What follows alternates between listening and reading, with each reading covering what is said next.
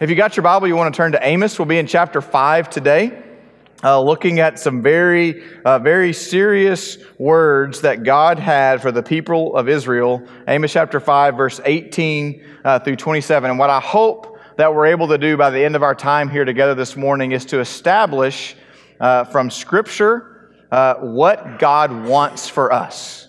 Uh, the, the title of this sermon is What God Wants. It's from Amos chapter 5, verse 18 through 27. And as I was thinking about, praying through, beginning the thoughts around this message uh, a few weeks ago, the, the, the movie from 2000, the year 2000, hit me. Uh, I will just say who's in the movie. I will not say the name of the movie. I'm not endorsing this movie in any way, shape, form, or fashion. But Mel Gibson starred in a movie that came out in 2000 where he supernaturally, magically gained the ability to hear supernaturally what women were thinking. What was he thinking, putting that to use, right? On the surface, that sounds like a very good thing. Like if we were able to know what other people are thinking, that would potentially be a good thing, right? But for those who have unfortunately seen the movie, you know that that led to some not so good things. But, but on the surface, I mean, I, I would love to know sometimes what Candace is thinking, sometimes, probably not all the time. Um, I don't have a problem with that because I, I, just tell her everything. So if I'm thinking something, I'm probably going to tell it to her. That's going to get me in trouble. Um, that gets me in trouble some. But, but what person, maybe at least on the service, wouldn't say, you know what? I'd like to know what everybody else is thinking. I mean, think about it. You got a boss. It'd be nice to know what they're thinking. Like, how do I get this job done the way they want it done? Or you get, you, you, you've got this relationship that you're in, a new friend, maybe a new dating relationship, teacher at school, coworker, classmate, coach what are they thinking? What are they thinking when they make that decision? Maybe it's the opponent, somebody you're up against. What are they thinking? What's their next move going to be, or what's their next decision? We, we want to know what people are thinking. And, and, as we think about this passage, and we're going to look at it in just a few minutes, I wonder how many of you could say, walk in this room and say, you know what, I, I know, I don't have to think about it. I know what God wants. Probably some of you would raise your hand and say, yeah, I, I know, I could tell, I could tell the rest of the room some things that God wants. Luckily for us, we're going to learn that, that we don't need a, a, magician or a potion or some cataclysmic event uh, to know what God wants because He tells us from Genesis chapter 1 to Revelation chapter 22 what He wants. He revealed Himself to us through His Son Jesus Christ, and He's revealing more of Himself to us today by the presence of the Holy Spirit in our lives as believers and as a church family. And so this morning, we're going to draw on that and draw on those things to see a group of people that thought they knew what God wanted. A group of people known as the Israelites kind of set the table for you. If you haven't been with us the last couple of weeks, we've got Amos, uh, not, not a religious leader, not a, not a, not a, not a, a scribe or a part of the religious system. He was a farmer. He was a layperson. Um, and, and God gave him these words to give to the Israelites during a time when the Israelites were experiencing a, a great amount of prosperity, a great amount of security. And, and they were fully expectant at this time in their lives, at this time in their world, that, that the day of judgment was coming very soon. It was imminent. God had raised Israel up to this great place. They had accumulated all this wealth, all this security, and God was about to rain down judgment on everybody else that wasn't with the Israelites and wasn't with God. And they were going to get what was coming to them. And Amos, whose name means burden bearer, brings this, this burden that God placed on his heart in the form of, of a woe. You, have heard the phrase, woe is me. It's just something very somber, very dark, very serious. And so at this time, when Israel's thinking they have it all figured out, and they're thinking that they know exactly what God wants, listen to what Amos says to them about what they were doing. So Amos is, is, is, quoting the Lord here, and he says this Woe to you who desire the day of the Lord. Why would you have the day of the Lord? It is darkness and not light, as if a man fled from a lion and a bear met him, or went into the house and leaned his hand against the wall, and a serpent bit him. Is not the day of the Lord darkness and not light, and gloom with no brightness in it? And kind of the core of the text that we're looking at here, these next several verses say this I hate I despise your feast, and I take no delight in your solemn assemblies. Even though you offer me your burnt offerings and grain offerings, I will not accept them. And the peace offerings of your fattened animals, I will not look upon them. Take away from me the noise of your songs. To the melody of your harps I will not listen. But let justice roll down like waters and righteousness like an ever flowing stream. Did you bring to me sacrifices and offerings during the forty years in the wilderness, O house of Israel? You shall take up Sikkuth, your king, and Kiyun, your star god, your images that you made for yourselves, and I will send you into exile beyond Damascus, says the Lord, whose name is the God of hosts. And so there's a couple of specific things that are happening in, in Israel during this time that this woe from God through Amos to the Israelites is, is addressing. See, see, they had made the, the, the, the raising and the making of money their priority over their true worship of God. Now, we see here they, they practice the, the acts of worship, the transactional things that God told them to do in response to their sin, in response to the holy calendar, all of the things that the, the, the Jews were supposed to follow. He says, I despise your feasts. They were doing the feasts. I take no delight in your solemn assemblies. They were gathering for worship, but, but, the, but the presence of God was not felt. It was not, not moving in their midst. You offer me your burnt offerings, verse 22, and your grain offerings, but God says, I will not accept them. Neither will I look upon the peace offerings. Even the noise of the songs, the things that were supposed to bring joy to the Lord, he's saying, I'm not, I'm not even going to listen to that. I'm not, it's not even worth listening to at this time. And then in verse 24, he, he, he gives us the verse that Martin Luther King Jr. quotes in the I Have a Dream speech that he gave. He says, Let justice roll down like waters and righteousness like an ever flowing stream. See, the Israelites thought that God wanted only what, was, only what is happening right now in this room the, the, the gathering of God's people to worship Him, the, the following of His commands in the assembly of the congregation, of the group of people. But God desired and wants so much more than that. Just, just as much as He wants us to be in a right vertical relationship with Him, He also wants and desires us to be in a right horizontal relationship with the world around us. And not just the people we like, and not just the people who are like us, but with everybody in the world. And that, that's not easy to do. Uh, sometimes I don't like the three other people in my house. I always love them, but sometimes I don't like them, and, and, and vice versa. Sometimes they don't like me as well. And so, as we think about those things and how those two things are in conflict with one another, but also how those two things go hand in hand with one another, that, that as, we, as we bring our praise, we bring our offerings of our lives and ourselves to the Lord, and we lift up our praise to Him, we're also supposed to push out into the world and do the things that God has called us to do. And we're going to see some specific things in a minute from Scripture that He says He wants us to do. But the Israelites, they were, they were more about making money than worshiping God. And they were making their money at the expense of the poor that were being exploited in their time and the, and the corrupt judicial system and the injustice that was flourishing. And God saying to the Israelites through Amos, let justice roll down like waters a never ending, ever flowing stream of justice and righteousness. There should never be one without the other. They should work in tandem with one another.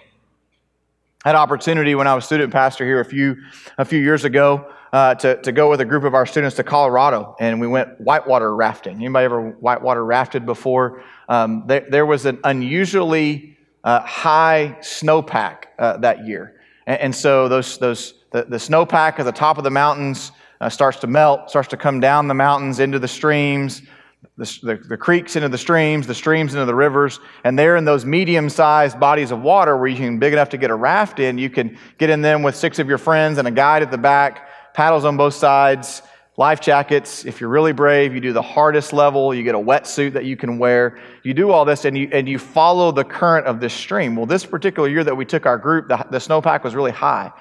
And there were two places that the water was so high, we had to literally lay down inside the boat that we would not hit the, the oil and gas pipes that were going across the creek and the bridges and stuff. There were a couple places where the water was so high. If it had been any higher, we wouldn't have been able to do it that year. Um, everybody survived that trip. Some people fell in the water and got kind of cold, uh, but we made it. But seeing that, that current, that never ending stream, and knowing that depending on which side of the Rocky Mountains that water is going to make it all the way to the Pacific Ocean or all the way down to the Gulf of Mexico.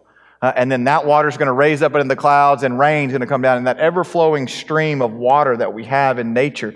That's the image that God is giving the Israelites uh, through Amos here that, that, that the justice and the righteousness that we as believers are called to live and walk in each and every day will just be an unending flow. And yet Israel's thinking, God's blessed us. We're rich, we're secure, we've got this figured out. The day of judgment is coming. All of God's enemies, all of our enemies are going to be judged. We're going to be lifted up and exalted. And then he just, as, as, as some might say, he puts them on blast, just totally rips into them. I mean, listen to some of the language here. Why would you have the day of the Lord? It is darkness and not light. It is, if, it is as if a man fled from a lion only to turn around and meet a bear. It's as if you go into your house, a place of safety, you put your hand on the wall to brace yourself, and a snake bites you. The one place that you think that you're safe. This is the life that Israel, God's chosen people, were living in this time. They were sorely mistaken about what God wanted. And I think there's three things that you and I can learn from them this morning about the mistake of, of, of, maybe not fully understanding what God wants or thinking we have it figured out. And we see in Scripture that no, maybe we're not quite there yet. And the first one for you and I is this. The first thing you need to know today is there's no escaping God. See, I think that God has called some of us at different times in our lives to do things, and we've thought, you know what, if I obey God in this calling, in this task, in this place, in this moment, it's going to cost me something, and I don't want to give that up. I'm, I'm afraid to obey God in this moment because I'm afraid of what it might cost me. And so we, we, we pretend that we don't hear God clearly, or we don't understand what He's saying, or we, we maybe neglect His word, or we ne- neglect prayer, or we neglect time with Him because we know He's calling us to do something. We try to escape from Him. Maybe sometimes we do that intentionally, maybe sometimes it happens unintentionally. We fill fill that, that place in our lives that God should be present and we should be living in and walking through His plan for our lives with other things. We fill it with things that are not wrong, but they're not things that are of God. Uh, sometimes we run in, in, in disobedience and we run completely away from God, and He calls us to repentance. But most of the time, it's because we're afraid of what obeying God might cost us. Now, the second thing that I think we see, and this is on display in this passage, is, is that there's no hiding from God. I think sometimes we can hide from God in our religious acts the way that the Israelites did. They were doing some of the things that God had called them to do. They were doing the feast. God said He despised them. They were gathering together in worship. He said, I take no delight in your solemn assemblies. They were bringing their offerings to the Lord. He said, I will not accept them. They were singing songs and praising Him with their harps, and He told them He wouldn't listen. He said, I want to see justice. I want to see serving, I want to see mercy, and I want to see righteousness, holiness, true, genuine worship for God. I want to see both of those things in and through your lives. And then maybe those two things maybe are more for those of us as believers. And I know that many of you in this room have come to a, a time and a place in your life when you've trusted Jesus Christ as your Lord and Savior, but maybe for, for some in this room that hasn't happened yet. Maybe you have, have, have openly been running from or staying away from or, or, or disagreeing with, with Scripture by, by your actions and by your words. And maybe, maybe the reason is why you don't feel that God could love you. Because there's something in your life that might keep Him from loving you. I'm here to tell you this morning that God's Word teaches us that there's nowhere the love of God won't meet us. Many of us at, at times in our lives have thought, have felt that maybe we are too far from God to be loved by Him. But God loves us so much that He sent His Son to die on the cross for our sins. He sent His only Son uh, to show us how to live our lives, to show us how to sacrifice, but then He paid the price that we deserve to pay. And so maybe this morning you're, you're, you're, you're escaping God, you're hiding from God. It's because you've never, ever experienced God's love personally in your life. I'll give you an opportunity in just a few minutes to do that. This morning, as we, as we gather here together today, I'm here to say that you, you don't need a, a magician, you don't need a potion, you don't need a spell uh, to, to, to enlighten you, to give you the power to know what God wants. You just get up each morning, you put your two feet on the floor, and you say, God, speak to me, and then you open His Word. And from Genesis chapter 1, verse 1 to Revelation chapter 22, verse 21, there's 31,102 verses of Scripture that tell us what God wants from us, that tell us what God wants for us that tell us what God wants for His world that He created, His creation, of which we are the utmost of His creation, human beings. See, He wants you to know that He loves you. He wants you and I to know that He has a plan for your life. And He wants you and I to be faithful and obedient. That's, that, that's the summary of Scripture. God telling us, I love you, I've got a plan for you, and I want you to be faithful and obedient. Obviously, this morning, many of you know that God loves you. Most of you, I hope, know that God has a plan for your life. I pray that you're living out that plan for your life. But, but I wonder this morning on those last two. So, what is it exactly that God wants me to be obedient in and faithful to? Where does He want me to be obedient? How does He want me to be faithful? He gets specific throughout Scripture. Here's several that I think that, that, that, that all of us probably need to say, you know what, these, these are verses I need to know in my heart. These are verses I need to live out each day. Deuteronomy chapter 6, verse 4 tells us to love God with all we have. Summarize that verse love God with all you have. Proverbs 3, verse 5 tells us to trust God with all your heart. Don't lean on your own understanding. In all your ways, acknowledge Him. He'll make your path straight.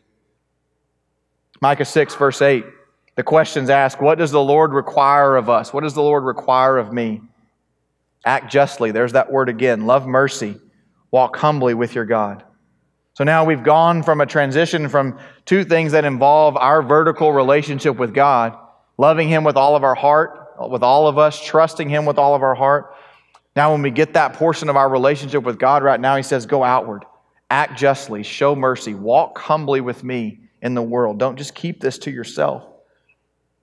And then fast forward several books in the Bible to the life of Jesus. Before his crucifixion, he's telling a group of his followers uh, what we now know and what we call is the greatest commandment. Matthew chapter 22, verse 37. Love God with all you have. Love your neighbor as yourself. Matthew 22, 37 through 39. Love God with everything you've got and love your neighbor as yourself. Not just your immediate family, not just your neighbors that you like, everybody that God brings in your path. Love them the way that God loves you and the way that God loves them. And then after his death, his resurrection, before his ascension, he gives us what we refer to as the Great Commission go and make disciples. So, what does God want? He wants you to love him with all you have. He wants you to trust him with your, all your heart, act justly, love mercy, walk humbly with him. He repeats it through the person of Jesus love me with all you've got, love your neighbor as yourself, and go and make disciples. Share the good news of Jesus Christ, but don't stop there. As you have somebody in your family, somebody in your classmates, somebody, a teammate, a friend, uh, a coworker, a neighbor that comes to know Christ as their Lord and Savior, maybe they're, they're new to the faith, you help them grow to be more like Christ. If you're new in the faith and you don't have anybody pouring into you, helping you, helping disciple you to be more like Jesus, there's plenty of people sitting in this room at our earlier services on our staff that would love to connect you with somebody who wants to spend time with you and make a disciple of you make you help you take steps to be more and more like Jesus Christ as we are obedient in that. And that's just six of 31,102 verses, many of which tell us explicitly what God wants for us. And it's not just collectively, God doesn't just want this for us as a group of people, for us as a church, but He wants it for each of us individually. He wants each of us to be obedient and faithful in these areas, and He wants our church family to be obedient and faithful. Now, this morning, I think that the, the, thing that struck me the most as I, I, I, prepared for this message, and I think the thing that, that stepped on my toes the most is this, is that I think that at times we can be like the Israelites. They had become focused on the wrong things. And I know that I can be guilty of sometimes being focused on the wrong thing. And I know that in conversations with some of y'all in our church family and things that we hear and discussions that we have about things that are happening in our world, maybe we can be focused on the wrong things as well. See, I wonder this morning in the area of obedience and faithfulness, I wonder if we're more focused on and concerned with what a lost and dying world is doing outside the walls of this church that God's word says not to do, then we are concerned with what God's word tells those of us inside these walls to do outside these walls. See, this morning, yes, there are some horrific things happening in our world. There are lost people being sinners. But where are the saved people being disciples, making disciples? You see it in pockets, but, but as a staff and as a church family, we desire to see that all over downtown Conroe, all over this city, all over this county, and all the places that God calls us, that we, we want to be an army of hundreds, if not thousands, of faithful and obedient people focused on, yes, worshiping God, being in that right vertical relationship with Him, but yes, doing justice, serving, sharing our faith with the community around us. Let's be the church that does that. And so this morning, before we can be the church that does that, we as individuals each have to answer one of two or, or maybe two questions. And the first one is this is we have a time of, of response in just a minute where we'll, we'll sing some more together. You may just need to pray where you are and ask God to reveal to you the answer to this question. God, where are you calling me to be more obedient? What, what area of my life do I need to be more obedient? What's something I need to stop doing? What's something I need to start doing? What's something I, I do that I need to do more of for you?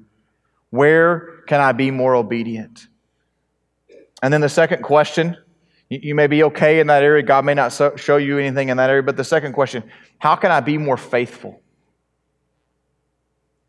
And you say, well, that's just, that's just me, that's just between me and God, but, but, but that plays out in action. As you interact with the world around you, as you do the things that God has called you to do, as God increases your faith, He uses you more in relationship with those around you sharing your faith, sharing the love of Jesus Christ with those around you. Does that mean every conversation you have with somebody has to go straight to the book of Romans, chapter 3, chapter 5, chapter 10? You just walk that Roman, Roman road with people? No. But, but, but how you respond to, to, to turmoil in your life, how you respond to somebody mistreating you, how you respond in every situation in this life is an opportunity for you to show someone the gospel by loving that person or, or responding in that situation the way that Christ would. So, how is God calling you? How is God calling us as individuals to be more faithful?